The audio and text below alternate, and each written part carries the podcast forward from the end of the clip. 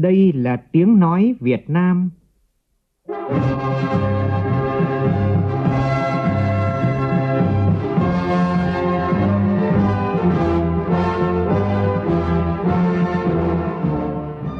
Việt Nam. Tiếng nói Việt Nam phát thanh từ Hà Nội, thủ đô nước Cộng hòa xã hội chủ nghĩa Việt Nam.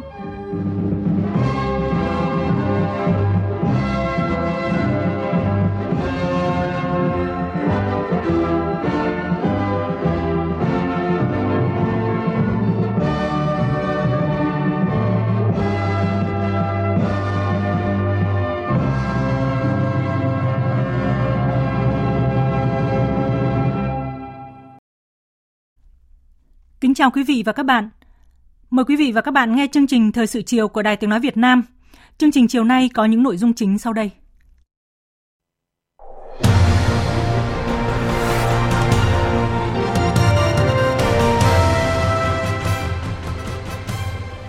Lãnh đạo Đảng, Nhà nước, Chính phủ và Quốc hội thăm, chúc Tết và kiểm tra công tác ứng trực tại các địa phương trước thềm Tết Nguyên đán Quý Mão 2023. Thủ tướng Phạm Minh Chính làm việc với lãnh đạo tỉnh Nam Định và khảo sát thực địa dự án cao tốc chiến lược vùng đồng bằng sông Hồng. 4 trung tâm đăng kiểm tại thành phố Hồ Chí Minh được hoạt động trở lại từ ngày mai.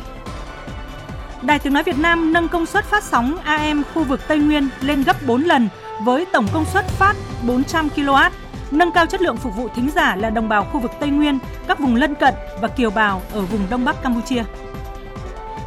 Trong chuyên mục đưa nghị quyết Đại hội 13 vào cuộc sống, hiện thực hóa khát vọng Việt Nam hùng cường, phóng viên Đài Tiếng nói Việt Nam có bài viết Nghị quyết 23 động lực phát triển và cam kết trách nhiệm của các tỉnh Tây Nguyên. Trong phần tin thế giới, căng thẳng trong quan hệ ngoại giao giữa Anh và Iran gia tăng sau vụ hành quyết cựu Thứ trưởng Quốc phòng Iran Ali Reza Akbari. Peru tuyên bố tình trạng khẩn cấp tại thủ đô Lima và một số khu vực do làn sóng biểu tình mạnh mẽ phản đối Tổng thống Pedro Castillo giải tán quốc hội, thành lập chính phủ khẩn cấp. Máy bay chở 72 người rơi tại Nepal, cơ hội tìm thấy người sống sót rất mong manh.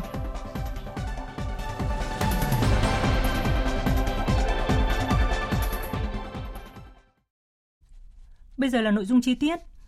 Trước thềm Tết Nguyên đán Quý Mão 2023, và sáng nay, Chủ tịch nước Nguyễn Xuân Phúc đã tới thăm, chúc Tết và kiểm tra công tác ứng trực sẵn sàng chiến đấu của Bộ đội Biên phòng tỉnh Đắk Lắk. Tại Sở Chỉ huy Bộ đội Biên phòng Đắk Lắk, qua cầu truyền hình, Chủ tịch nước đã nói chuyện trực tiếp với cán bộ chiến sĩ và đồng bào tại các đồn biên phòng trên địa bàn. Phóng viên Vũ Dũng phản ánh.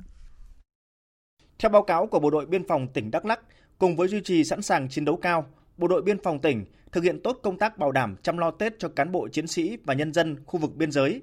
Cụ thể là đã triển khai hiệu quả các chương trình Xuân Biên phòng, Ấm lòng dân bản, Nâng bước em tới trường, Con nuôi đồn biên phòng.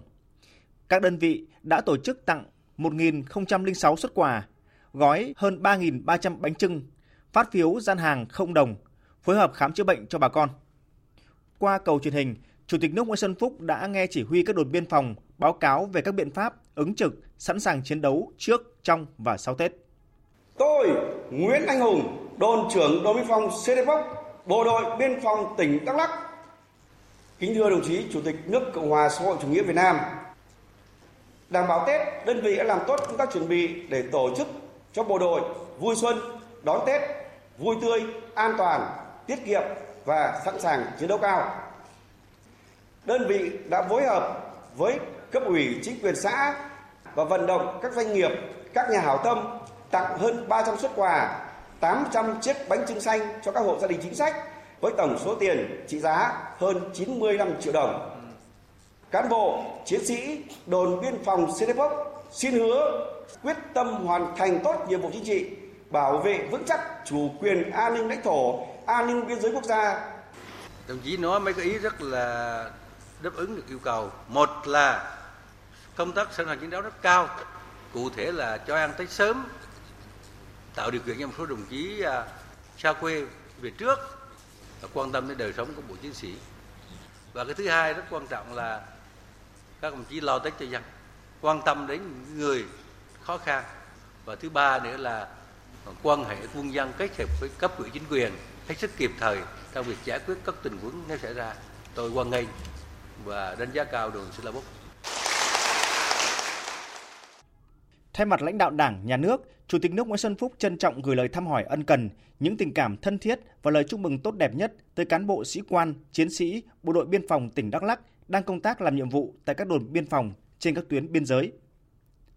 Đề cập nhiệm vụ bảo vệ độc lập chủ quyền, thống nhất toàn vẹn lãnh thổ của Tổ quốc trong tình hình mới, Chủ tịch nước đề nghị Đảng ủy, Bộ Tư lệnh Bộ đội Biên phòng Đắk Lắk thực hiện tốt công tác sẵn sàng chiến đấu, bảo vệ biên giới quốc gia và tổ chức đón Tết Nguyên đán Quý Mão vui tươi, đầm ấm, đoàn kết, hiệp đồng chặt chẽ với các lực lượng trong đấu tranh phòng chống các loại tội phạm.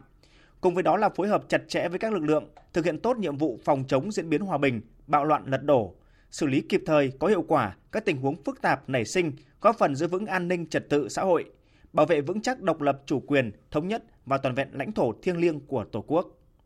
Chủ tịch nước yêu cầu chú trọng công tác xây dựng đội ngũ cán bộ, chiến sĩ có phẩm chất chính trị, đạo đức tốt, tinh thông về nghiệp vụ, giỏi về quân sự, nắm vững kiến thức chung về kinh tế, văn hóa xã hội, am hiểu tình hình địa bàn, phong tục tập quán và biết nói tiếng đồng bào dân tộc thiểu số nhằm đáp ứng yêu cầu đòi hỏi ngày càng cao, luôn hoàn thành xuất sắc mọi nhiệm vụ được giao. Tiếp đó, Chủ tịch nước Nguyễn Xuân Phúc đã thăm và tặng quà 200 công nhân lao động có hoàn cảnh khó khăn tỉnh Đắk Lắk. Chủ tịch nước đánh giá cao các cấp công đoàn tỉnh Đắk Lắk trong chăm lo đời sống công nhân, mức thưởng Tết Quý Mão bình quân 6 triệu đồng một người và thu nhập bình quân khoảng 8 triệu đồng một người một tháng, tích cực hỗ trợ nhà ở công nhân và triển khai hiệu quả các thiết chế công đoàn. Chủ tịch nước đề nghị tỉnh và các cấp công đoàn rà soát việc chăm lo Tết cho công nhân lao động, nhất là người dân tộc thiểu số, triển khai các hoạt động thiết thực để mọi người đều có Tết. Tiếp đó, trong chiều nay, Chủ tịch nước Nguyễn Xuân Phúc thăm và tặng quà 200 suất quà cho bà con có hoàn cảnh khó khăn ở thị xã Buôn Hồ, thăm và tặng quà cho học sinh trường phổ thông dân tộc nội trú, trung học cơ sở huyện Crong Búc và các hộ nghèo của huyện. Tại thị xã Buôn Hồ, Chủ tịch nước Nguyễn Xuân Phúc bày tỏ ấn tượng với những thành tựu mà Đảng bộ, chính quyền và nhân dân thị xã đạt được thời gian qua. Là địa bàn có 22 dân tộc cùng sinh sống, điều kiện còn nhiều khó khăn, nhưng năm qua, tỷ lệ hộ nghèo của thị xã giảm còn hơn 3%. Tỉnh và thị xã quan tâm thực hiện tốt công tác an sinh xã hội, không để ai bị bỏ lại phía sau, nhất là đảm bảo hộ gia đình nào cũng có Tết. Chia sẻ với thị xã Buôn Hồ về giao thông còn khó khăn, Chủ tịch nước đề nghị tỉnh và thị xã quan tâm thu hút nguồn lực đầu tư, nhất là các hạ tầng cơ bản để thúc đẩy giao thương và phát triển kinh tế xã hội. Đặc biệt, Chủ tịch nước lưu ý tỉnh cần khai thác thế mạnh các nét văn hóa truyền thống đặc sắc của địa phương để phát triển, giảm tỷ lệ hộ nghèo. Về văn hóa thì tôi thấy văn hóa vùng Tây Nguyên chúng ta nói chung và Đắk Lắk nói riêng, rồi cụ thể là văn hóa cồng chiêng mà các số văn hóa khác về ẩm thực, về trang phục, vân vân là một đặc điểm mà chúng ta luôn luôn giữ mãi. Kinh tế thị trường có thể phát triển khác nhau nhưng mà văn hóa vẫn giữ gìn thì mới có thể nói là cái lợi thế so sánh mới phát triển. Thì cái phong tục mà khách quý đến nhà mình tặng áo, khách quý đến nhà uống rượu cần, những phong tục đó cũng là phong tục rất quý. Và tôi đề nghị là những cái tài nguyên văn hóa để quyệt nguồn con người để mọi người càng được hưởng từ thành quả phát triển, góp phần để Buôn Hồ ngày càng giàu đẹp. Những cái tài nguyên ấy cần phát huy như thế nào? Đến thăm, động viên, chúc Tết học sinh trường phổ thông dân tộc nội trú, trung học cơ sở huyện Crong Búc và các hộ nghèo của huyện, Chủ tịch nước Nguyễn Xuân Phúc nhấn mạnh việc chăm sóc, nâng cao chất lượng giáo dục, trong đó có học sinh đồng bào dân tộc thiểu số là chủ trương quan trọng của Đảng, Nhà nước ta. Bởi đây là chìa khóa của phát triển nguồn nhân lực và góp phần thúc đẩy phát triển kinh tế xã hội, xóa đói giảm nghèo. Chủ tịch nước đã tặng bếp ăn trị giá 300 triệu đồng cho thầy và trò nhà trường, tặng 100 suất quà và 50 chiếc xe đạp cho học sinh và gia đình có hoàn cảnh khó khăn huyện Crong Búc. Trước đó, Chủ tịch nước Nguyễn Xuân Phúc đã thăm tặng quà gia đình ông Irokabua, thương binh mất 81% sức khỏe, tại tổ dân phố 3, phường An Lạc, thị xã Buôn Hồ.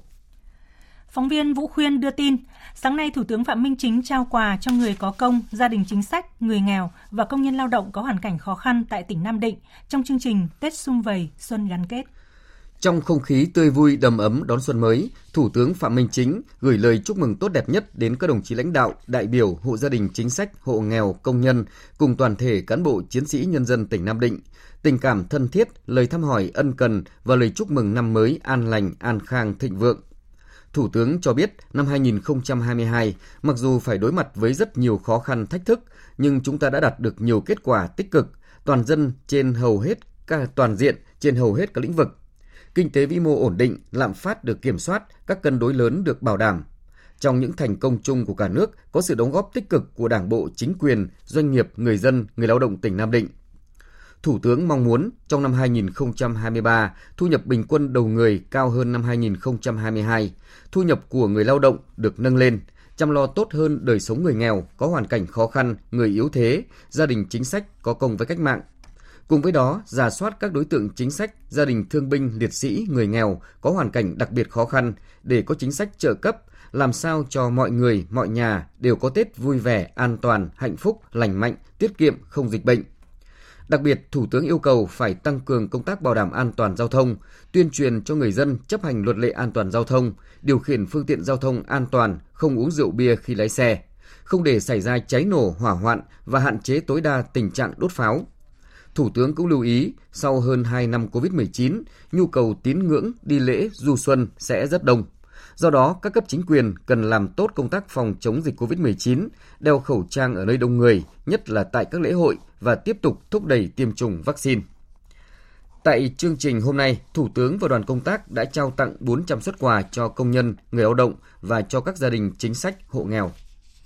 Cũng nhân dịp này, lãnh đạo Ngân hàng Nông nghiệp và Phát triển Nông thôn Agribank đã trao tặng số tiền 10 tỷ đồng tài trợ cho phát triển lĩnh vực giáo dục, y tế và hỗ trợ người nghèo tỉnh Nam Định. Lãnh đạo Tập đoàn Xăng dầu Việt Nam Petrolimex trao tặng 2 tỷ đồng cho Quỹ vì người nghèo tỉnh Nam Định. Và sáng nay, Thủ tướng Phạm Minh Chính đã làm việc với lãnh đạo tỉnh Nam Định, yêu cầu Nam Định phải trở lại là một trong những trung tâm phát triển ở phía Bắc. Tin của phóng viên Vũ Khuyên. Năm 2022, mặc dù còn nhiều khó khăn thách thức, nhưng Đảng bộ, chính quyền và nhân dân tỉnh Nam Định với quyết tâm cao, nỗ lực lớn, khắc phục mọi khó khăn, phát huy tinh thần năng động sáng tạo đã đạt được những kết quả tích cực.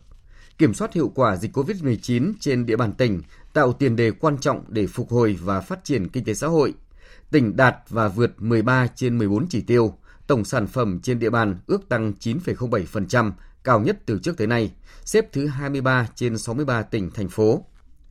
Thay mặt Chính phủ, Thủ tướng biểu dương nỗ lực của Đảng bộ, chính quyền, quân và dân tỉnh Nam Định đã góp phần vào thành tựu chung của cả nước. Thủ tướng cũng đã chỉ rõ những tồn tại, hạn chế, bài học kinh nghiệm. Trong thời gian tới, Thủ tướng yêu cầu quán triệt thực hiện hiệu quả nghị quyết Đại hội 13 của Đảng, các nghị quyết của Bộ Chính trị, Quốc hội, Chính phủ và của tỉnh về nhiệm vụ giải pháp chủ yếu thực hiện kế hoạch phát triển kinh tế xã hội, dự toán ngân sách nhà nước và cải thiện môi trường kinh doanh, nâng cao năng lực cạnh tranh quốc gia năm 2023, bám sát đường lối chính sách của Đảng, Nhà nước và sự lãnh đạo chỉ đạo của Trung ương, Bộ Chính trị, Ban Bí thư, của Chính phủ. Là địa phương có thế mạnh về phát triển kinh tế biển, du lịch lịch sử, văn hóa tâm linh, Thủ tướng yêu cầu Nam Định phải hết sức chú trọng phát triển hài hòa, kinh tế, văn hóa xã hội và bảo vệ môi trường sinh thái, gắn với bảo đảm quốc phòng an ninh, không hy sinh tiến bộ, công bằng xã hội, môi trường để đổi lấy tăng trưởng kinh tế đơn thuần. Về nhiệm vụ giải pháp cụ thể, Thủ tướng yêu cầu tiếp tục triển khai đồng bộ hiệu quả chương trình phục hồi và phát triển kinh tế xã hội và các chương trình mục tiêu quốc gia. Thủ tướng lưu ý không chủ quan lơ là trong phòng chống dịch, đẩy mạnh tiêm vaccine, chủ động xây dựng các kịch bản phương án ứng phó với mọi tình huống, nhất là trong dịp Tết. Tập trung xây dựng, sớm hoàn thành lập quy hoạch tỉnh đến năm 2030, tầm nhìn đến năm 2050 và tổ chức quản lý thực hiện tốt các loại quy hoạch trên địa bàn, bảo đảm tích hợp đồng bộ, thống nhất với quy hoạch vùng, quy hoạch quốc gia, quy hoạch không gian biển quốc gia và chiến lược phát triển bền vững kinh tế biển Việt Nam. Đẩy mạnh khai thác tiềm năng thế mạnh vùng kinh tế biển trở thành vùng kinh tế động lực có bước phát triển nhanh, bền vững, trong đó ưu tiên thu hút đầu tư và phát triển các ngành công nghiệp ứng dụng công nghệ cao, thân thiện với môi trường vào các khu kinh tế, khu công nghiệp ven biển. Trước đó vào sáng nay, Thủ tướng Phạm Minh Chính và đoàn công tác của Chính phủ đã khảo sát thực địa dự án cao tốc chiến lược vùng đồng bằng sông Hồng đi qua các tỉnh Ninh Bình, Nam Định, Thái Bình và thành phố Hải Phòng. Sau khi khảo sát thực địa và nghe báo cáo tình hình thực tế, Thủ tướng Phạm Minh Chính nhấn mạnh cao tốc Ninh Bình, Nam Định, Thái Bình, Hải Phòng là tuyến đường huyết mạch rất chiến lược và có ý nghĩa rất quan trọng với khu vực Đông Nam đồng bằng sông Hồng. Khi hoàn thành, cao tốc sẽ đẩy mạnh liên kết vùng, giúp kết nối ngắn nhất với cảng Hải Phòng và biên giới Trung Quốc. Dự án cũng sẽ giúp Thái Bình, Nam Định có bước phát triển đột phá, thu hút các nhà đầu tư. Thủ tướng yêu cầu các bộ ngành địa phương liên quan tập trung lãnh đạo chỉ đạo, tập trung nguồn lực bằng các hình thức khác nhau, huy động vốn đầu tư công của cả trung ương, địa phương và vốn của doanh nghiệp để thực hiện bằng được tuyến đường này. Tinh thần là hướng tuyến phải thẳng nhất, ngắn nhất có thể, tránh đi qua khu dân cư, tốc độ đạt 120 km, 4 làn xe.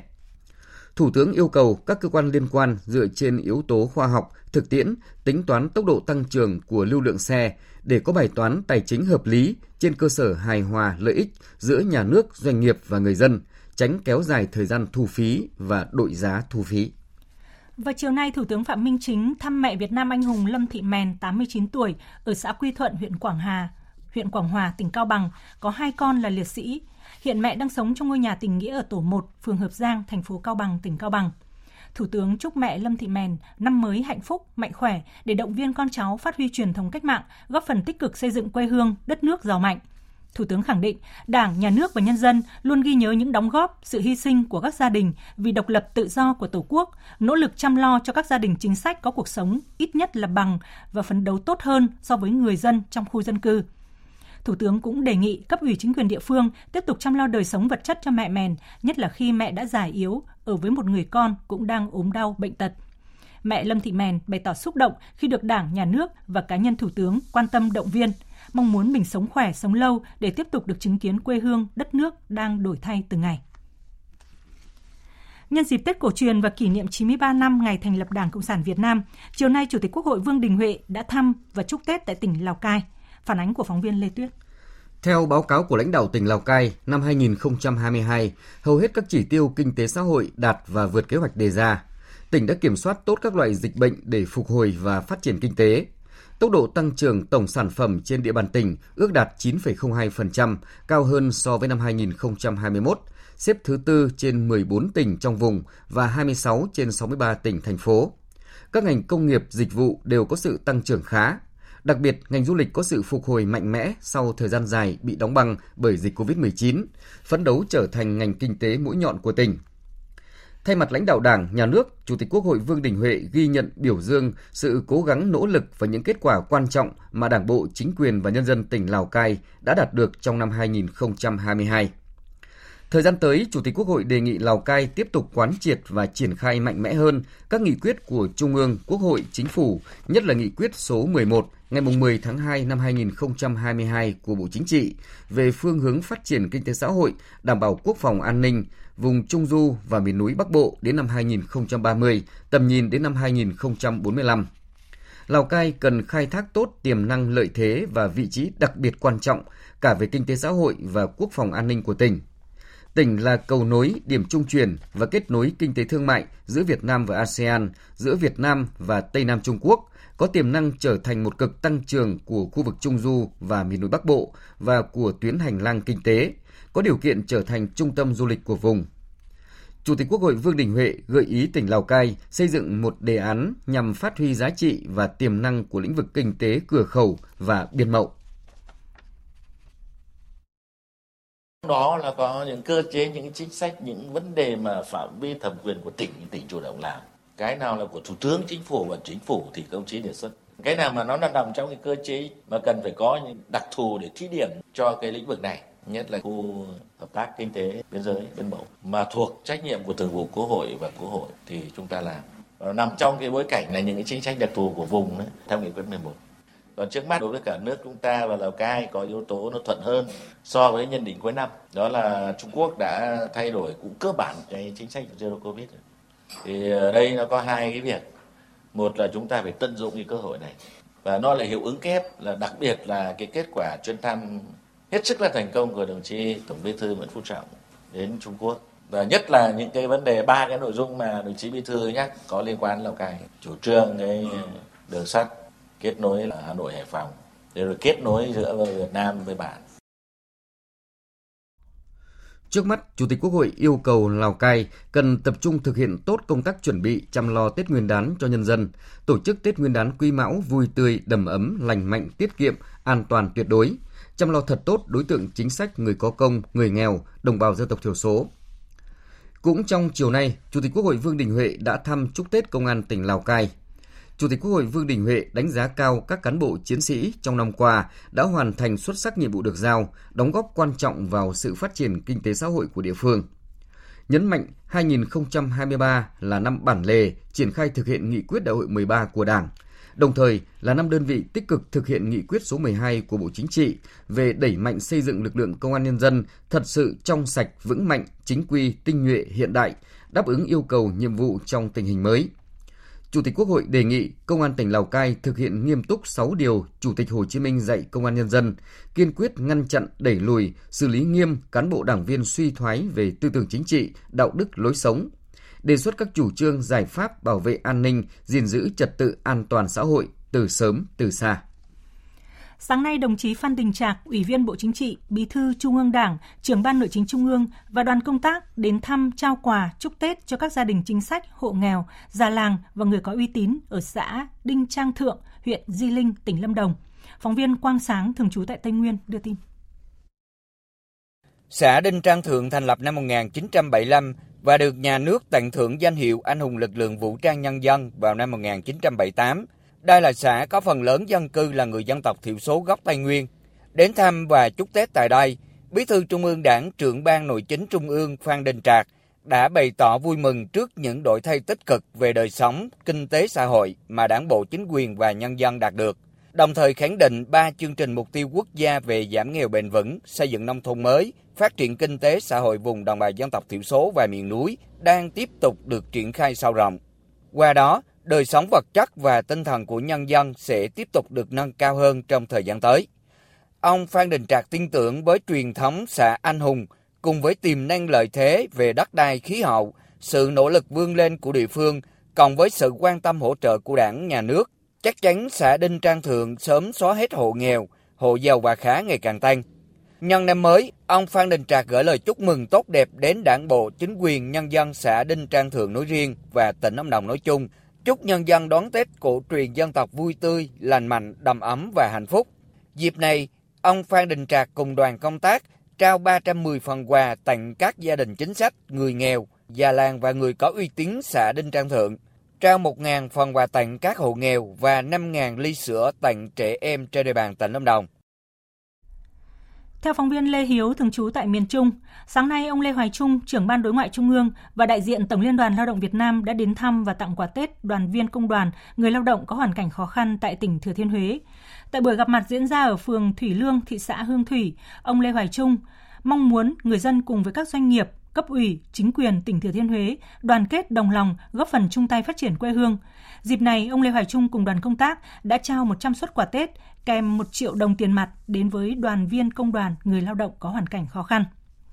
Thưa quý vị và các bạn, chăm lo cho đoàn viên, người lao động trong dịp Tết Nguyên đán, Công đoàn Khu Kinh tế Hải Phòng đã tổ chức hơn 60 chuyến xe, đưa 3.300 công nhân đang làm việc tại các khu công nghiệp, khu kinh tế Hải Phòng về quê ăn Tết.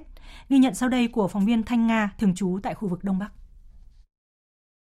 Sáng nay, 15 tháng 1, tức ngày 24 tháng Chạp, gần 30 chuyến xe của Công đoàn Khu Kinh tế Hải Phòng đã khởi hành, đưa công nhân ở xa về quê ăn Tết, chủ yếu ở các tỉnh miền núi phía Bắc và miền Trung như Hà Giang, Điện Biên, Sơn La, Nghệ An, Hà Tĩnh, v.v. Anh Trần Văn Hậu và vợ là chị Vàng Thị Cở cùng làm việc tại công ty trách nhiệm hữu hạn Crystal Sweater Việt Nam là những người có mặt sớm nhất trên chuyến xe số 5 của Công đoàn Khu Kinh tế Hải Phòng, đưa công nhân về quê đón Tết ở Điện Biên. Anh Hậu cho biết, được công đoàn các cấp quan tâm, tặng vé xe về quê, vợ chồng anh tiết kiệm được một khoản chi phí và cả nhà rất háo hức chuẩn bị hành lý, quà bánh cho người thân ở quê. Công ty tạo điều kiện cho về quê ăn Tết sớm thì gia đình rất vui và hân hoan để đón xuân năm mới ở bên gia đình. Em sẽ ở Điện Biên đến tầm độ mùng 3, 4 Tết thì sẽ quay lại để chuẩn bị đến công việc năm mới. Qua đợt Covid vừa rồi công việc rất thuận lợi và xu hướng càng ngày càng đi lên. Năm nay, mặc dù ảnh hưởng sau đại dịch Covid-19, nhưng các doanh nghiệp, công đoàn các cấp tại Hải Phòng vẫn quan tâm, chăm lo đời sống công nhân lao động. Liên đoàn thành phố trích kinh phí từ mái ấm công đoàn và các nguồn ngân sách khác tặng quà Tết cho công nhân lao động với số tiền khoảng 30 tỷ đồng, tham mưu cho Thành ủy, Ủy ban nhân dân thành phố tặng 6.000 suất trợ cấp cho công nhân lao động có hoàn cảnh đặc biệt khó khăn, mỗi suất trị giá 1 triệu đồng. Tiễn công nhân về quê ăn Tết, lãnh đạo Liên đoàn Lao động thành phố và đại diện công đoàn các doanh nghiệp tặng quà lì xì và gửi lời chúc Tết đến gia đình các đoàn viên công nhân. Ông Nguyễn Hồng Quang, Phó Chủ tịch Công đoàn Khu Kinh tế Hải Phòng cho biết, Công đoàn Khu Kinh tế cũng chỉ đạo công đoàn cơ sở in vé hành lý, bố trí điểm đón trả công nhân hợp lý, phối hợp với các đơn vị vận tải, hỗ trợ người lao động tại các điểm dừng nghỉ, đảm bảo an toàn sức khỏe cho công nhân người lao động trong suốt hành trình về quê. Năm nay để mà giúp cho công nhân lao động về quê ăn Tết thì chúng tôi cũng đã thành lập các ban tổ chức cho từng chuyến xe. Và đặc biệt là trong cái ngày 24 này, ban tổ chức xe đưa công nhân về quê ăn Tết là có 43 người và mỗi người sẽ phụ trách từng xe một. Ngoài ra các thành viên trong ban tổ chức còn hỗ trợ công nhân mang đồ lên xe, rồi hỗ trợ công nhân tìm đúng cái xe của mình để đảm bảo là anh chị em có thể yên tâm ngồi trên xe về quê ăn Tết của Công đoàn Khu Kinh tế Hải Phòng. Tổng số công nhân được Công đoàn Khu Kinh tế Hải Phòng tặng vé xe về quê đón Tết đợt này là hơn 3.300 người. Những chuyến xe miễn phí đưa công nhân ở xa về quê ăn Tết sẽ tiếp tục được tổ chức vào ngày 19 tháng 1, tức ngày 28 tháng Chạp âm lịch. Còn tại khu vực phía Nam, Ban công tác phía Nam Hội Liên hiệp Phụ nữ Việt Nam phối hợp cùng với phụ nữ quân khu 7 tổ chức chương trình Xuân ấm áp yêu thương. Vào sáng nay thì chương trình đã trao tặng hàng trăm phần quà cho nữ công nhân ở lại thành phố Hồ Chí Minh đón Tết, phụ nữ có hoàn cảnh khó khăn và 100 trẻ em mồ côi tại huyện Nhà Bè, thành phố Hồ Chí Minh. Tin của phóng viên Vũ Hường. Ban tổ chức đã trao tặng 340 phần quà cho nữ công nhân và phụ nữ có hoàn cảnh khó khăn trị giá 1 triệu đồng mỗi phần quà, trao tặng quà Tết cho 100 trẻ mồ côi có hoàn cảnh khó khăn, nhất là những em mồ côi vì Covid-19. Trong đó có 77 em được tặng quà trị giá 2,5 triệu đồng, 23 em nhận quà Tết và học bổng trị giá 4 triệu đồng. Ngoài ra, chương trình cũng tổ chức các hoạt động vui chơi, không gian đọc sách, tổ chức tiệc xuân cho các em thiếu nhi và phụ nữ tham gia chương trình. Tổng kinh phí thực hiện chương trình tại thành phố Hồ Chí Minh là 800 triệu đồng. Trước đó, Ban công tác phía Nam Hội Liên hiệp Phụ nữ Việt Nam đã phối hợp với Quân đoàn 4 tổ chức và trao tặng gần 100 phần quà cho trẻ em mồ côi, 200 hộ phụ nữ có hoàn cảnh khó khăn tại tỉnh Tây Ninh. Nhận được phần quà Tết lần này, chị Lê Thị Đoan, quê ở Hải Dương chia sẻ, chị làm công nhân công ty may Nhà Bè đã được 20 năm. Đây cũng là năm đầu tiên cả hai vợ chồng chị không có điều kiện để về quê ăn Tết. Tuy vậy, gia đình chị vẫn nhận được sự quan tâm từ cả công ty đến các nhà hảo tâm để đón một cái Tết ấm áp ở thành phố Hồ Chí Minh năm nay. Cảm giác thì tất nhiên là có một chút hơi buồn. Tôi điều kiện quá khó khăn cho nên là tôi không thể nào về quê được. Tôi là rất vui, rất xúc động. Lần đầu tiên tôi được lãnh quà để ăn Tết ở Sài Gòn này. Bắt đầu từ hôm nay, Cảng hàng không quốc tế Tân Sơn Nhất thí điểm thu phí tự động, không dùng tiền mặt. Đây là sân bay đầu tiên trên cả nước được áp dụng ngay trước Tết. Việc này sẽ góp phần giải tỏa lưu lượng xe ra vào trong đợt cao điểm Tết tại sân bay lớn nhất nước và tối ưu hạ tầng sẵn có của cảng. Và từ ngày mai, 16 tháng 1, Cục Đăng kiểm Việt Nam sẽ khôi phục hoạt động 4 trung tâm kiểm định xe cơ giới tại thành phố Hồ Chí Minh để giải quyết tình trạng quá tải. Tin cho biết. 4 trung tâm trực thuộc Cục Đăng kiểm Việt Nam hoạt động trở lại sau 1 tháng tạm dừng gồm 5003V tại phường Tam Bình, thành phố Thủ Đức, chi nhánh 5003VCN tại phường Linh Trung, thành phố Thủ Đức, 5005V tại phường An Phú Đông, quận 12, 5007V tại phường Bình Hưng Hòa B, quận Bình Tân. Ông Nguyễn Tô An, Phó Cục trưởng Cục Đăng kiểm Việt Nam cho biết, sau khi Bộ Giao thông Vận tải đề nghị cho phép các trung tâm đăng kiểm đang bị điều tra được hoạt động trở lại để giải quyết ách tắc, Bộ Công an đã chỉ đạo Công an Thành phố Hồ Chí Minh phối hợp mở lại một số đơn vị. Các trung tâm đăng kiểm này đã bị công an điều tra thu giữ một số tài liệu, máy tính. Để hoạt động trở lại, Cục Đăng kiểm Việt Nam đã bổ sung trang thiết bị mới, điều động nhân sự vào thay thế người đang bị điều tra. Tuần tới, Cục Đăng kiểm tiếp tục làm việc với Công an Hà Nội để mở lại 2 trung tâm đăng kiểm tại Hà Nội và một đơn vị duy nhất tại Hòa Bình để giải quyết nhu cầu kiểm định của người dân trước và sau Tết. Công an các tỉnh thành đang điều tra sai phạm trong kiểm định xe cơ giới, dẫn đến nhiều trung tâm đăng kiểm phải đóng cửa. Cả nước hiện có 280 trung tâm đăng kiểm, thì 29 đơn vị tạm dừng hoạt động do bị điều tra. Tập trung nhiều ở các thành phố lớn, gây thiếu hụt đơn vị đăng kiểm và nhân lực kiểm định. Thưa quý vị và các bạn, sáng nay tại thành phố Buôn Ma Thuột, lãnh đạo Đài Tiếng nói Việt Nam công bố và ấn nút vận hành dự án nâng cấp công suất máy phát sóng AM khu vực Tây Nguyên sau hơn 5 tháng triển khai. Công trình không những nâng cao chất lượng sóng phát thanh quốc gia tại khu vực Tây Nguyên mà kiều bào sinh sống ở khu vực Đông Bắc Campuchia cũng nghe được các chương trình phát thanh của đài từ máy phát sóng này. Phóng viên Tuấn Long thường trú tại khu vực Tây Nguyên đưa tin. Dự án nâng cấp công suất phát sóng AM khu vực Tây Nguyên gồm di rời máy phát DX200 từ đài phát sóng Nam Bộ, lắp đặt thành 2 phát sóng AM công suất 200 kW tại khu vực Tây Nguyên, bổ sung hệ thống anten công suất 400 kW và hệ thống thiết bị phụ trợ, bổ sung hệ thống thiết bị phụ trợ cho hệ thống máy phát sóng, hệ thống điện, hệ thống điều hòa, hệ thống tiếp địa. Hai máy phát sóng này sẽ phát các chương trình của Ban Thời sự VOV1 trên tần số 693 kHz và Ban Văn hóa Xã hội VOV2 trên tần số 819 kHz.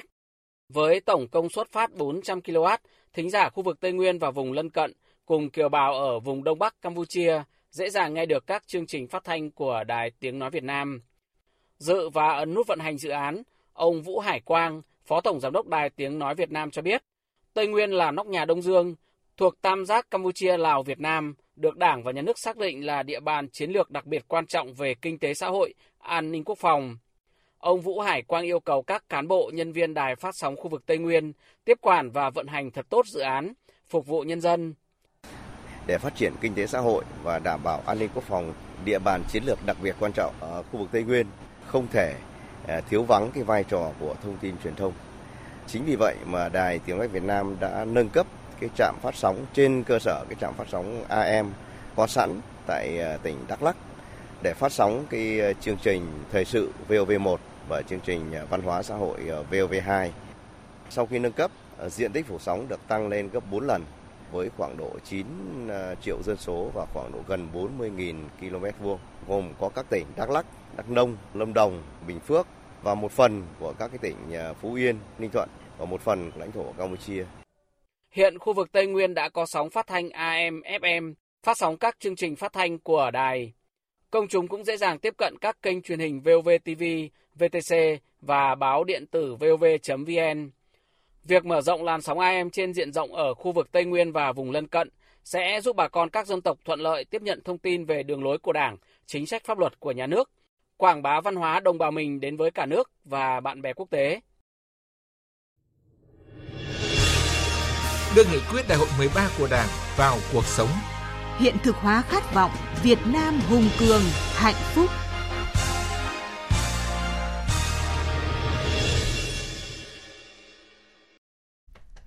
Thưa quý vị và các bạn, năm 2023 sẽ là một trong những năm đáng nhớ nhất trong hành trình phát triển của các tỉnh Tây Nguyên khi các tỉnh triển khai thực hiện nghị quyết 23 của Bộ Chính trị về phát triển Tây Nguyên đến năm 2030, tầm nhìn đến năm 2045. Để đạt được mục tiêu của nghị quyết, xây dựng Tây Nguyên từ vùng kém phát triển nhất thành vùng kinh tế khá của cả nước, các cấp ủy Đảng, chính quyền, người dân, cộng đồng doanh nghiệp ở Tây Nguyên đang tích cực tìm hiểu và triển khai chương trình hành động của chính phủ với các dự án trị giá hàng trăm nghìn tỷ đồng, sự chờ đón của các doanh nghiệp, cho thấy nghị quyết 23 đang tạo ra cho Tây Nguyên cơ hội phát triển lớn, đồng thời cũng rất cần cam kết trách nhiệm từ các cấp ủy Đảng và chính quyền địa phương để cơ hội đó trở thành hiện thực. Phóng viên Đài Tiếng Nói Việt Nam thường trú tại khu vực Tây Nguyên có bài viết Nghị quyết 23 động lực phát triển và cam kết trách nhiệm của các tỉnh Tây Nguyên. Mời quý vị và các bạn cùng nghe. Càng đến gần Tết Nguyên đán Quý Mão năm 2023, các sở ngành ở tỉnh Đắk Lắk càng đẩy nhanh chuẩn bị cho lễ hội cà phê Buôn Ma Thuột lần thứ 8. Với Hiệp hội Cà phê Buôn Ma Thuột, trọng tâm của mọi chuẩn bị là cuộc thi pha cà phê đặc sản Việt Nam sẽ được tổ chức lần đầu tiên.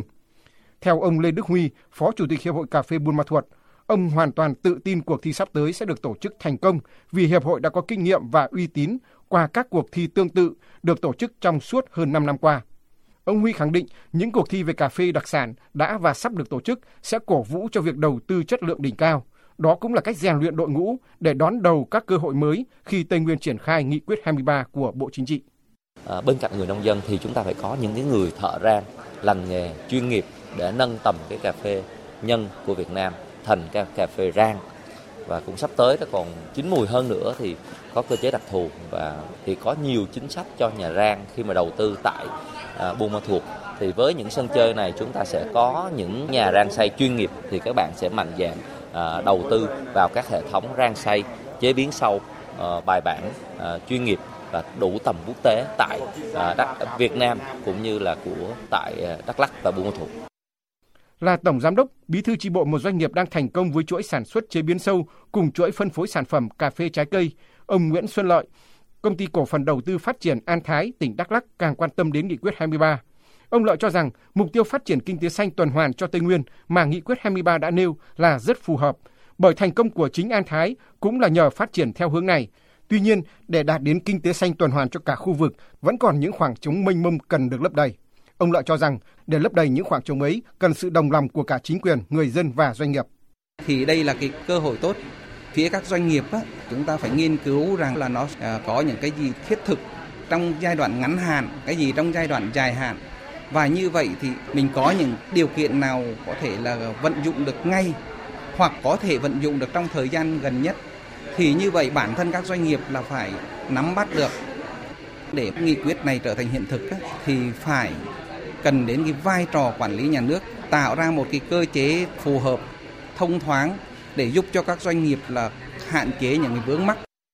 Năm 2023, năm đầu các tỉnh Tây Nguyên triển khai nghị quyết 23 của Bộ Chính trị được đặt trên nền tảng kinh tế xã hội khá thuận lợi của năm 2022 với tốc độ tăng trưởng của các tỉnh đạt từ 7,6 đến hơn 12%, cao hơn rất nhiều so với mức 7 đến 7,5% mà nghị quyết 23 đề ra cho giai đoạn đến năm 2030. Tuy nhiên, các tỉnh Tây Nguyên cũng bộc lộ nhiều điểm yếu cố hữu có thể ảnh hưởng đến việc thực hiện nghị quyết. Ngay với tỉnh Lâm Đồng, địa phương đạt mức tăng trưởng kinh tế hơn 12% trong năm 2022, thì những điểm yếu vẫn rất rõ ràng, nhất là trong chỉ đạo điều hành và cải cách hành chính. Theo ông Trần Đức Quận, Bí thư tỉnh ủy, Chủ tịch Hội đồng Nhân dân tỉnh Lâm Đồng, những điểm yếu này đã tồn tại nhiều năm. Nếu không sớm khắc phục, Lâm Đồng khó thực hiện thông suốt các nhiệm vụ lớn đã được nêu trong nghị quyết 23. Còn rất nhiều những cái tồn tại hạn chế ở từng lĩnh vực, từng ngành, mà nhất là những hạn chế trong lãnh đạo, điều hành đã kéo dài nhiều năm, ảnh hưởng không nhỏ đến thực hiện nhiệm vụ phát triển kinh tế xã hội. Đó là điểm nghẽn, điểm yếu mà chúng ta cần phải thẳng thắn nhìn nhận, rút ra những bài học kinh nghiệm để tiếp tục thực hiện nhiệm vụ trong năm 2023. Để thực hiện nghị quyết 23 của Bộ Chính trị phát triển Tây Nguyên nhanh và bền vững, hài hòa cả nông lâm nghiệp, năng lượng, du lịch, công nghiệp, Chính phủ đã công bố 9 dự án giao thông lớn.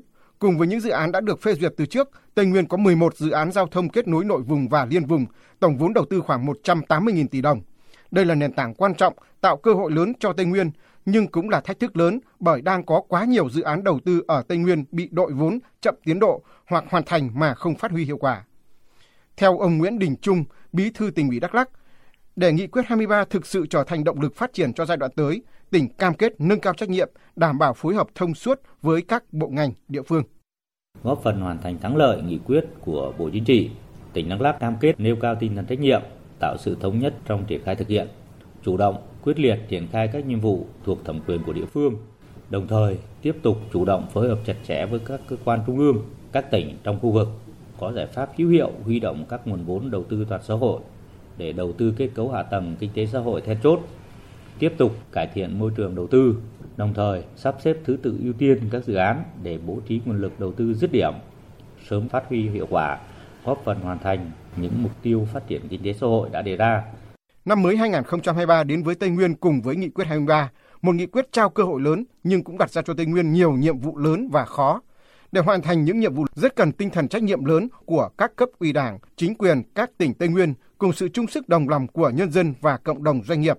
Nâng cao trách nhiệm, kịp thời tháo gỡ các ách tắc, phát huy nội lực của mình và với đầu tư lớn của chính phủ, Tây Nguyên thực sự có triển vọng thành vùng phát triển khá của cả nước đúng với mục tiêu mà nghị quyết đã đề ra.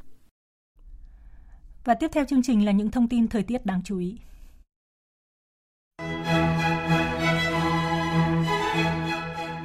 Trung tâm Dự báo Khí tượng Thủy văn Quốc gia cho biết, chiều nay không khí lạnh đã ảnh hưởng đến hầu hết khu vực phía Đông Bắc Bộ. Ở Vịnh Bắc Bộ đã có gió Đông Bắc mạnh cấp 6, giật cấp 8, biển động. Dự báo chiều tối và đêm nay, không khí lạnh tiếp tục ảnh hưởng đến các nơi khác ở Bắc Bộ, Bắc Trung Bộ, sau đó ảnh hưởng tới khu vực Trung Trung Bộ.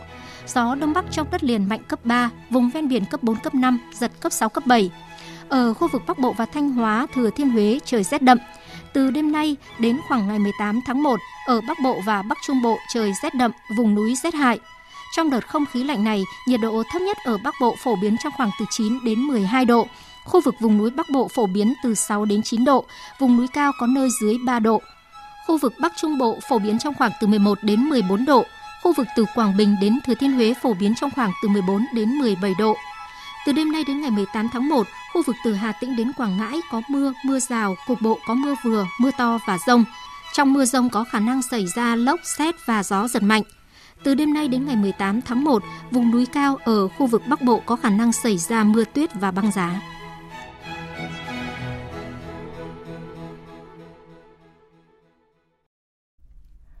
Chuyển sang phần tin quốc tế.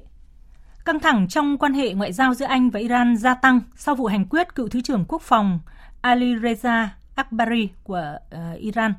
Vụ việc không chỉ làm tổn hại quan hệ ngoại giao giữa hai nước mà còn ảnh hưởng không nhỏ đến tiến trình đàm phán hạt nhân Iran. Biên tập viên Hồng Nhung tổng hợp thông tin. Ngay sau khi truyền thông Iran hôm qua đưa tin cựu Thứ trưởng Quốc phòng Iran Ali Reza Akbari đã bị xử tử sau khi tòa án kết tội làm gián điệp, phía Anh đã ngay lập tức lên tiếng phản đối hành động của Iran. Trong một tuyên bố, Ngoại trưởng Anh James Cleverly nhấn mạnh Anh sẽ tạm thời rút đại sứ Anh tại Iran về nước, đồng thời sẽ cân nhắc triển khai những hành động tiếp theo sau khi tham khảo ý kiến các đồng nghiệp trong chính phủ. Chúng tôi sẽ phản ứng đối với hành động này. Chúng tôi đã cho triệu đại sứ Iran tới để phản đối và chúng tôi cũng đã quyết định tạm thời rút đại sứ của mình để tiếp tục tham vấn. Ngay sau quyết định phản đối của Anh, Mỹ và Pháp đã lên tiếng ủng hộ Anh, đồng thời chỉ trích Iran. Bộ Ngoại giao Pháp hôm qua đã triệu tập đại biện lâm thời của Iran tại Paris để phản đối việc Iran hành quyết cựu Thứ trưởng Ali Reza Akbari với cáo buộc làm gián điệp. Trong khi phía Mỹ cùng ngày đã bày tỏ ủng hộ lời kêu gọi của Anh về việc quy trách nhiệm cho Iran. Phản ứng về hành động của phương Tây, Bộ Ngoại giao Iran hôm qua đã triệu đại sứ Anh Simon Sutcliffe tới để phản đối hành động can thiệp trái nguyên tắc của Anh vào công việc nội bộ của Iran. Bộ Ngoại giao Iran cũng khẳng định Anh phải chịu trách nhiệm đối với những hành vi dính líu trái nguyên tắc dẫn đến vụ xâm phạm an ninh quốc gia của Iran. Theo giới chuyên gia, vụ hành quyết này không chỉ làm xấu hơn nữa mối quan hệ của Iran với phương Tây mà còn tác động đến các cuộc đàm phán nhằm khôi phục thỏa thuận hạt nhân năm 2015 vốn vẫn đang rơi vào bế tắc. Hôm nay, chính phủ Peru đã tuyên bố tình trạng khẩn cấp tại thủ đô Lima và một số khu vực khác do các cuộc biểu tình nổ ra trong những tuần gần đây. Theo sắc lệnh được chính phủ Peru thông báo, biện pháp tình trạng khẩn cấp có hiệu lực trong 30 ngày, cho phép quân đội can thiệp để duy trì trật tự an ninh và hạn chế hoạt động đi lại tụ tập. Trong diễn biến liên quan, sân bay tại Cusco, thành phố cửa ngõ tới điểm du lịch nổi tiếng Machu Picchu ở miền nam Peru, đã mở cửa trở lại ngày hôm qua sau khi buộc phải đóng cửa 2 ngày trước đó do biểu tình tiếp diễn. Peru đang trải qua cuộc khủng hoảng chính trị xã hội nghiêm trọng sau khi Tổng thống Pedro Castillo bất ngờ tuyên bố giải tán quốc hội, thành lập chính phủ khẩn cấp và kêu gọi tổ chức cuộc bầu cử lập pháp mới. Động thái này đã vấp phải sự phản đối mạnh của Tòa án Hiến pháp, Tòa án tối cao cũng như các nghị sĩ quốc hội Peru, coi đây là hành động đảo chính. Sự việc đã làm bùng lên làn sóng biểu tình khiến ít nhất 42 người thiệt mạng, trong đó có một sĩ quan cảnh sát. Tổng thống lâm thời đã lên tiếng xin lỗi về sự việc nhiều người thiệt mạng trong các cuộc biểu tình, đồng thời kêu gọi hòa bình. Tuy nhiên, bà bác bỏ các yêu cầu từ chức và khẳng định đã yêu cầu Quốc hội đẩy nhanh kế hoạch bầu cử. Ít nhất 54 người được xác định là đã thiệt mạng khi một chiếc máy bay thuộc hãng hàng không ST Airlines của Nepal bị rơi ở miền Tây Nepal vào hôm nay. Theo người phát ngôn của hãng hàng không Yeti Airlines, khi xảy ra tai nạn có 72 người trên chiếc máy bay, trong đó có 2 trẻ sơ sinh, 4 thành viên phi hành đoàn và 10 công dân nước ngoài.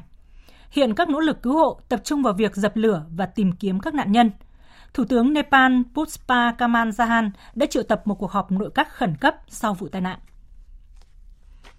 Hợp tác trong một thế giới bị phân mảnh là chủ đề của Hội nghị thường niên Diễn đàn Kinh tế Thế giới lần thứ 53 tại Davos, Thụy Sĩ sẽ khai mạc vào ngày mai. Theo đó, hội nghị đề cao sự cần thiết hành động phối hợp tập thể trong bối cảnh thế giới đang phải đối mặt với nhiều cuộc khủng hoảng hiện nay. Biên tập viên Đài Tiếng Nói Việt Nam thông tin. Hội nghị thường niên Diễn đàn Kinh tế Thế giới năm 2023 diễn ra vào thời điểm nền kinh tế thế giới chưa kịp hồi phục trở lại sau những tác động nghiêm trọng của cuộc khủng hoảng y tế do đại dịch COVID-19 gây ra thì đã nhanh chóng phải đối mặt với những bất ổn khác. Trong đó nổi lên là cuộc xung đột Nga-Ukraine, làm trầm trọng thêm những khó khăn của kinh tế toàn cầu, khiến tốc độ tăng trưởng chậm lại, lạm phát cao, tác động sâu rộng đến nhiều lĩnh vực trên phạm vi thế giới, nhất là năng lượng, lương thực, chuỗi cung ứng cho sản xuất, di cư, v.v. Theo các chuyên gia, do nhiều cuộc khủng hoảng diễn ra cùng một lúc, nên hành động phối hợp tập thể trở nên cần thiết vào lúc này. Và đây cũng chính là chủ đề mà các nhà tổ chức hội nghị xác định cho Hội nghị thường niên Diễn đàn Kinh tế Thế giới năm nay, hợp tác trong một thế giới bị phân mảnh. Nhà sáng lập và chủ tịch điều hành diễn đàn, giáo sư Claude Schwab nói, Here we are at the beginning of the new year. Chúng ta đang ở đây vào đầu năm mới, hướng tới tương lai của chúng ta được đặc trưng bởi nhiều cuộc khủng hoảng chưa từng có. Và nghiêm trọng hơn, những cuộc khủng hoảng kinh tế, môi trường, xã hội và địa chính trị đang tạo ra một tương lai bất ổn. Điều đó khiến tất cả chúng ta đều mắc kẹt trong tư duy khủng hoảng và hệ quả là những quyết định ngắn hạn có thể được đưa ra, gây ra thiệt hại hậu quả lâu dài Chúng ta cần sự chung tay của tập thể và diễn đàn Davos sẽ giúp chúng ta thay đổi suy nghĩ đó. Hội nghị thường niên Diễn đàn Kinh tế Thế giới lần thứ 53 diễn ra trong 5 ngày, từ ngày 16 đến ngày 20 tháng 1. Các phiên họp sẽ tập trung vào những chủ đề nóng như khủng hoảng năng lượng và lương thực trong bối cảnh biến đổi khí hậu, tình trạng lạm phát cao, tăng trưởng thấp, nợ công và mối đe dọa suy thoái kinh tế, thay đổi ngành nghề và phát triển công nghiệp trong thời đại công nghệ mới, thiếu hụt lao động ngành nghề, bất bình đẳng thu nhập và thị trường cho lao động nữ. Dự kiến có hơn 2.700 quan khách được mời tham dự hội nghị, trong đó có hơn 50 nguyên thủ quốc gia và người đứng đầu chính phủ, cùng hơn 300 bộ trưởng đã thông báo tham dự. Bên cạnh đó, hơn 1.500 giám đốc điều hành từ 700 công ty và tổ chức cũng có mặt tại Davos. Đây là một số lượng kỷ lục từ trước đến nay. Ủy ban Y tế Quốc gia Trung Quốc bất ngờ thông báo các bệnh viện trên cả nước đã ghi nhận 59.938 ca tử vong có liên quan đến COVID-19 kể từ ngày 8 tháng 12 năm 2022 cho đến ngày 12 tháng 1. Độ tuổi trung bình của các bệnh nhân tử vong là khoảng 80. Khoảng 90% trong số đó là bệnh nhân trên 65 tuổi. Liên quan đến công bố này, Tổ chức Y tế Thế giới đang phân tích thông tin do Trung Quốc mới công bố. Quý vị và các bạn đang nghe chương trình Thời sự chiều của Đài Tiếng Nói Việt Nam. Thưa quý vị và các bạn, Tết là khoảng thời gian mà mọi người dành cho gia đình và hướng về những giá trị truyền thống. Đây cũng là lúc các bạn nhỏ có nhiều cơ hội để khám phá và trải nghiệm những nét đẹp văn hóa cổ truyền của dân tộc.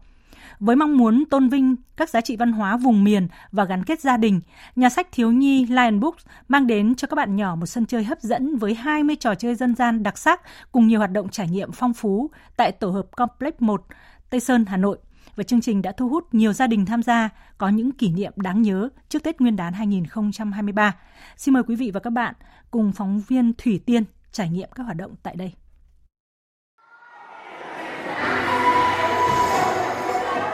Tham gia sự kiện Mở ra là thấy Tết, các bạn nhỏ độ tuổi từ 5 đến 12, hăng say trải nghiệm các trò chơi dân gian truyền thống như nhảy sạp, ném lon, ô ăn quan.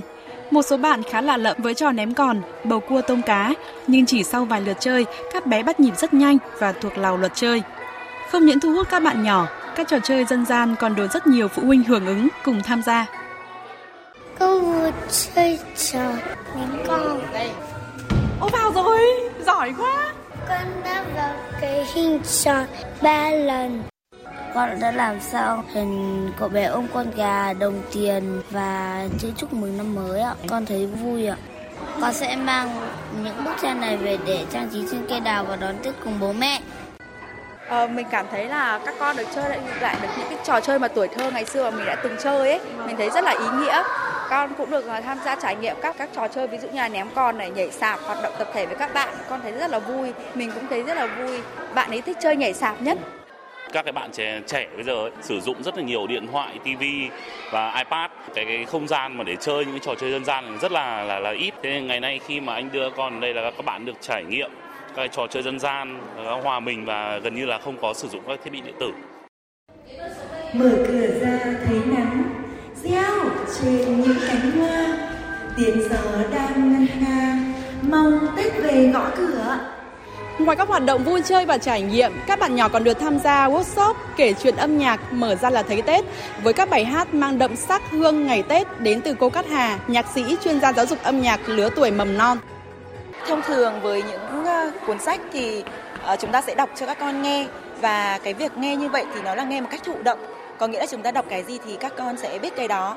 Thế nhưng mà với cái cách mà mình ứng dụng những các cái hoạt động âm nhạc vào để kể chuyện ấy, thì em bé sẽ chủ động để tiếp nhận những các cái nội dung và tri thức, bởi vì là lúc đấy em bé được hóa thân thành những cái nhân vật chính những cái nội dung ở trong cái cuốn sách đó, và em bé sẽ tự trải nghiệm những các cái hoạt động và những cái nội dung kiến thức mà cuốn sách mang đến. Với nhiều hoạt động hấp dẫn, chương trình không những mang đến không gian đậm chất truyền thống với các trò chơi dân gian đa dạng mà còn tạo ra nhiều cơ hội cho các bạn nhỏ tiếp cận với nét đẹp văn hóa Việt và những điều ý nghĩa thông qua những trang sách.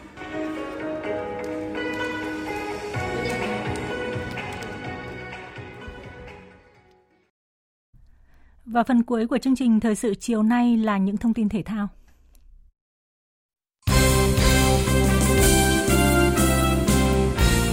Thưa quý vị và các bạn, chiều tối nay đội tuyển Việt Nam có buổi tập duy nhất trên sân thi đấu tại Thammasat, Bangkok để chuẩn bị cho trận chung kết lượt về AFF Cup 2022 với tuyển chủ nhà Thái Lan diễn ra vào lúc 19h30 tối mai. Trước đó, buổi tập đầu tiên của đội tuyển trên đất Thái chỉ có sự góp mặt của những cầu thủ không thi đấu hoặc ra sân từ băng ghế dự bị ở trận chung kết lượt đi. Với kết quả hòa 2-2 ở lượt đi cùng luật bàn thắng sân khách, tuyển Việt Nam phải giành chiến thắng hoặc hòa Thái Lan với tỷ số 3-3 trở lên trong 90 phút thi đấu để đăng quang ngôi vô địch AFF Cup.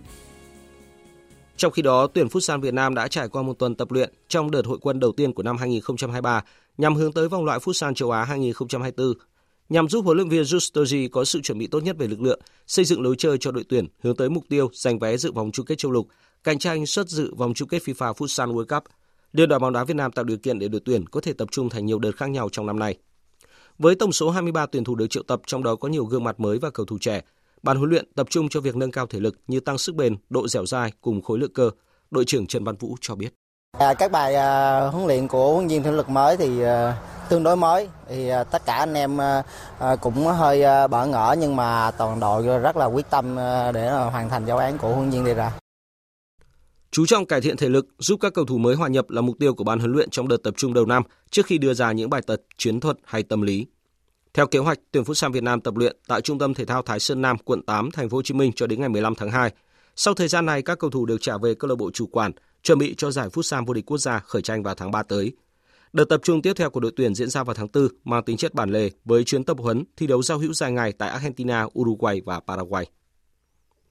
Về phía đội tuyển bóng đá nữ quốc gia, 2023 cũng là năm dày đặc các giải đấu mà quan trọng nhất là vòng chung kết World Cup tại Australia và New Zealand.